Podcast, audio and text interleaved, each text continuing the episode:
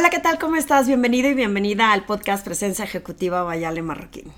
Hoy vamos a estar platicando de cómo evadimos el conflicto y evitamos tener conversaciones difíciles justo para no tener este tipo de conflictos. Recuerda que esta reflexión está en Spotify, en iTunes y adicionalmente lo puedes ver en YouTube. Me sirve muchísimo si lo puedes compartir con más personas para que estas pequeñas reflexiones que platico y comparto contigo le puedan ayudar e inspirar a más personas en su camino profesional. Y bueno, eh, hoy quiero hablar de este tema de cómo evadimos el conflicto, porque platicando con mi mamá el fin de semana, sacamos a conversación que cómo a ella no le gustaba tener conflicto y evadía la posibilidad de enfrentarse hacia un conflicto. Esto quiere decir que luego evitamos tener conversaciones difíciles porque quizá estamos esperando que vaya a haber un conflicto derivado de esta. Y me acuerdo que cuando lo dijo, dije, ay, ya sé de dónde lo heredé porque yo muchísimos años evadía el conflicto. Si sabía lo que me podría contestar la otra persona, lo que me imaginaba que ya estaba pensando, el, que en mi cabeza me decía a mí misma, ay, seguro ya sé que me va a contestar, mejor me quedo callada. Pero me quedaba con esta sensación de injusticia, de no haberle podido decir a la persona eh, lo que yo estaba pensando, porque siempre me sentía como o derrotada o con la imposibilidad de tener esta conversación por lo delicada que pudiera ser, ¿no? Recuerdo que cuando me fui a Londres al programa de liderazgo, nos encargaron de tarea antes de llegar para poder certificarnos de tarea leer el libro de Difficult Conversations, que te lo voy a recomendar porque es sumamente valioso.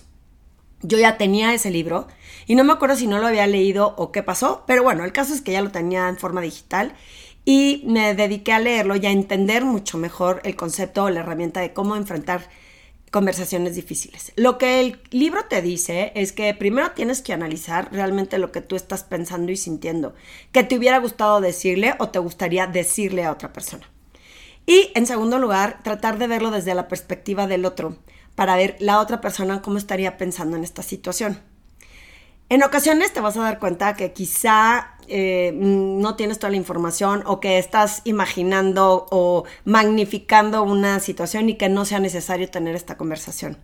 Sin embargo, cuando dices que está en, juego, contra qué está atentando, contra mi integridad, contra quién yo soy, contra eh, lo que yo puedo hacer, entonces que tengas suficientes eh, herramientas o visión y percepción o visión de lo que realmente está pasando en los dos lados para que puedas tener una conversación asertiva y un diálogo que no necesariamente pueda llevarte a un conflicto. Eh, hay muchísimas formas, que eso en las sesiones individuales que les doy con mis clientes, les explico la herramienta de SBI, que es Situation Behavior Impact, y cómo podemos tener una mejor comunicación y un mejor diálogo evitando hacer etiquetas y juicios. Y esto tiene mucho que ver en las conversaciones difíciles porque cuando atacamos a la otra persona, cuando la etiquetamos, cuando asumimos lo que la otra persona está pensando y cuando realmente no tenemos todos los hechos y los datos reales de lo que realmente es, sino que nos estamos imaginando cosas o negativas o historias o como digo, como digo yo, telenovelas y dramas, la realidad es que cuando hacemos esto es, es muy probable que la conversación no llegue a un buen término. El tema de evitar el conflicto es cuando ya me estoy imaginando lo que la otra persona me puede decir o porque evadir es una forma no valiente y no con coraje de no meterte en una conversación que te parece delicada y prefieres quedarte con la sensación de, bueno, pues le hubiera dicho esto o hubiera intervenido de esta forma y la realidad es que eh, no tienes suficiente información, no resuelves y las cosas se pueden repetir y puede ser cíclico porque no resolviste, porque no te expresaste correctamente. Entonces, evadir el conflicto no necesariamente es decir, voy a hacer que las cosas funcionen porque puede seguir existiendo el problema ya que no lo comunicamos correctamente. Entonces, eh, recapitulando un poco, para poder enfrentar una conversación difícil y no necesariamente tener un conflicto, que es en donde peligra la situación, es primero ver cuál es la realidad, qué es lo que yo percibo de esta situación, qué está en juego que atente contra mí y contra la otra persona porque también es importante ver cómo le puede impactar a la otra persona tener esta conversación. Y cómo de forma asertiva, chéquense mi podcast de lenguaje de poder, en donde sugiero algunos tips de qué herramientas usar o cómo ser más asertivo al comunicarte para que fluya de manera positiva un diálogo, una conversación. Cómo la forma en cómo entregas tu mensaje también hace completamente diferencia. Cuando etiquetamos, juzgamos, eh, levantamos el dedo, acusamos, muy probablemente no, eh, no llegue a buen término la conversación. Y aparte, creo que cuando magnificamos la historia como nosotros la queremos ver en forma negativa hacia mí, en lugar de poner el, el reflector hacia tu interior y decir yo cómo contribuí, yo qué hice para que esto sucediera y cómo le está afectando también a la otra persona para que puedas tener mayor perspectiva. Y esto no necesariamente es llevarlo a conflicto. ¿Qué es lo que veo que pasa y que me pasaba a mí, pero que le pasa a muchos de mis clientes? Que en ocasiones eh, ya estamos imaginándome lo que me va a decir. Por ejemplo, quiero que me aumenten el sueldo. Y entonces, híjole, ya sé que me va a decir que no, porque eh, ahorita se la pasa diciendo que la situación está complicada, porque eh, se la pasa diciendo que mm, ahorita no le están pagando a los clientes. Entonces, ¿cómo le puedo pedir un aumento de sueldo si ya sé lo que me va a contestar? Evito pedir el aumento de sueldo y luego llega una persona, le aumentan el sueldo y digo, ¿y por qué a mí no? Y a esa persona sí porque yo evité el, posible conflicto de tener que pasar una descoloridad y pedir un aumento de sueldo. Entonces, es bien, bien importante que sepamos que cuando tú te adelantas a lo que crees que te va a contestar la otra persona, que cuando tú te imaginas lo que te va a decir o lo que te va a, expresar y por eso evades tener esta conversación, probablemente estés equivocado o equivocada y te quedes con las ganas de descubrir qué es lo que podría haber sucedido. Yo en ocasiones he tenido eh, de estos descubrimientos en donde, eh, no sé, alianzas con gente en que digo, no, ya sé qué me va a decir, ya sé qué me va a exigir. Tenemos que ir con la mente en blanco. Con la mente en blanco me refiero a no tener expectativas y no asumir lo que la otra persona te puede contestar. ¿Por qué? Porque eso puede frenar la posibilidad de un buen diálogo y que por el afán de evitar el conflicto, pues entonces tampoco se resuelva el reto, el problema, la situación en la que estés en ese momento evita asumir y evita que la mente te cuente cosas.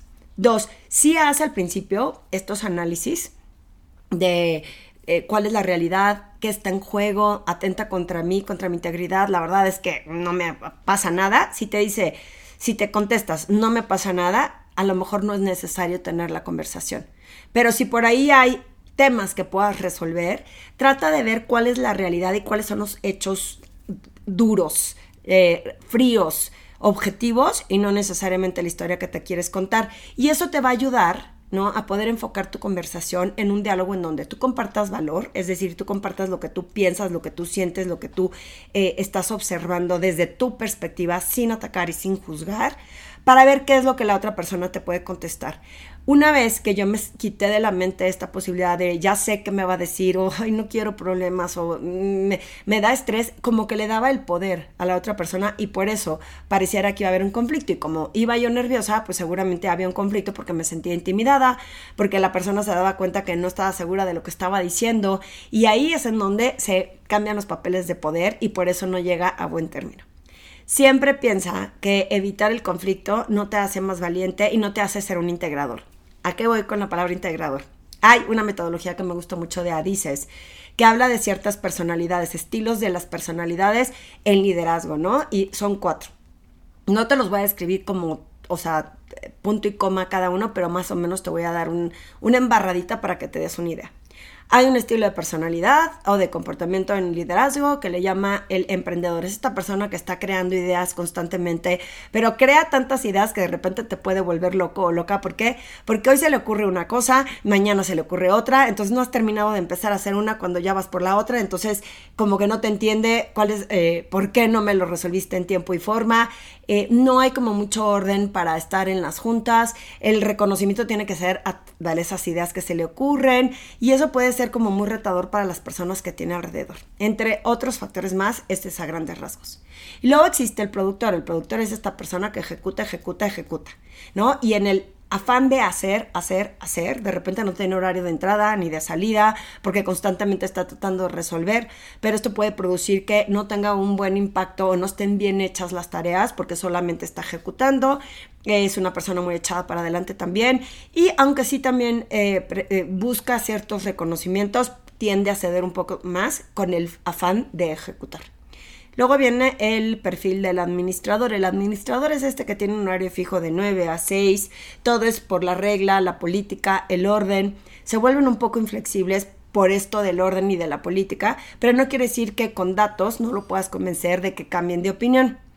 Lo que pasa con el administrador es que en ocasiones para tomar decisiones puede tomar demasiado tiempo porque tiene que estar basado tanto en los hechos que tarde mucho en comprobarlos y que cuando ya te da una respuesta es demasiado tarde. Y luego viene el integrador. El integrador es como, eh, pienso yo, como similar al del DISC, al estable, que él se lleva bien con la gente, no se mete en conflicto, por eso saqué hasta el último esta, eh, esta personalidad, porque decide que, que para qué meterse en problemas, escucha, como que, como diría por ahí, te da el avión. Suele ser una personalidad que ayuda mucho cuando hay discusiones entre los otros perfiles para que se pueda llegar a una parte más eh, eh, neutral o que se pueda eh, una cierta ecuanimidad a la hora de que se estén tomando decisiones. De hecho, la metodología es más robusta, no quiero que se ofenda el señor Adices, el doctor Adices, porque la estoy explicando muy rápidamente, sugiero que lean los libros de él. Pero lo que te explica es que para tomar ciertas decisiones siempre tiene que haber dos o tres perfiles dependiendo de la situación para que esté bien tomada la, decisión o que se pueda resolver el reto o el problema al que estén enfrentando, justo por el diferencial de personalidades que pueda sesgar, eh, que pueda influir en no llevarla a buen término.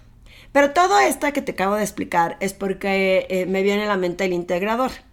Es esta persona que evita el conflicto.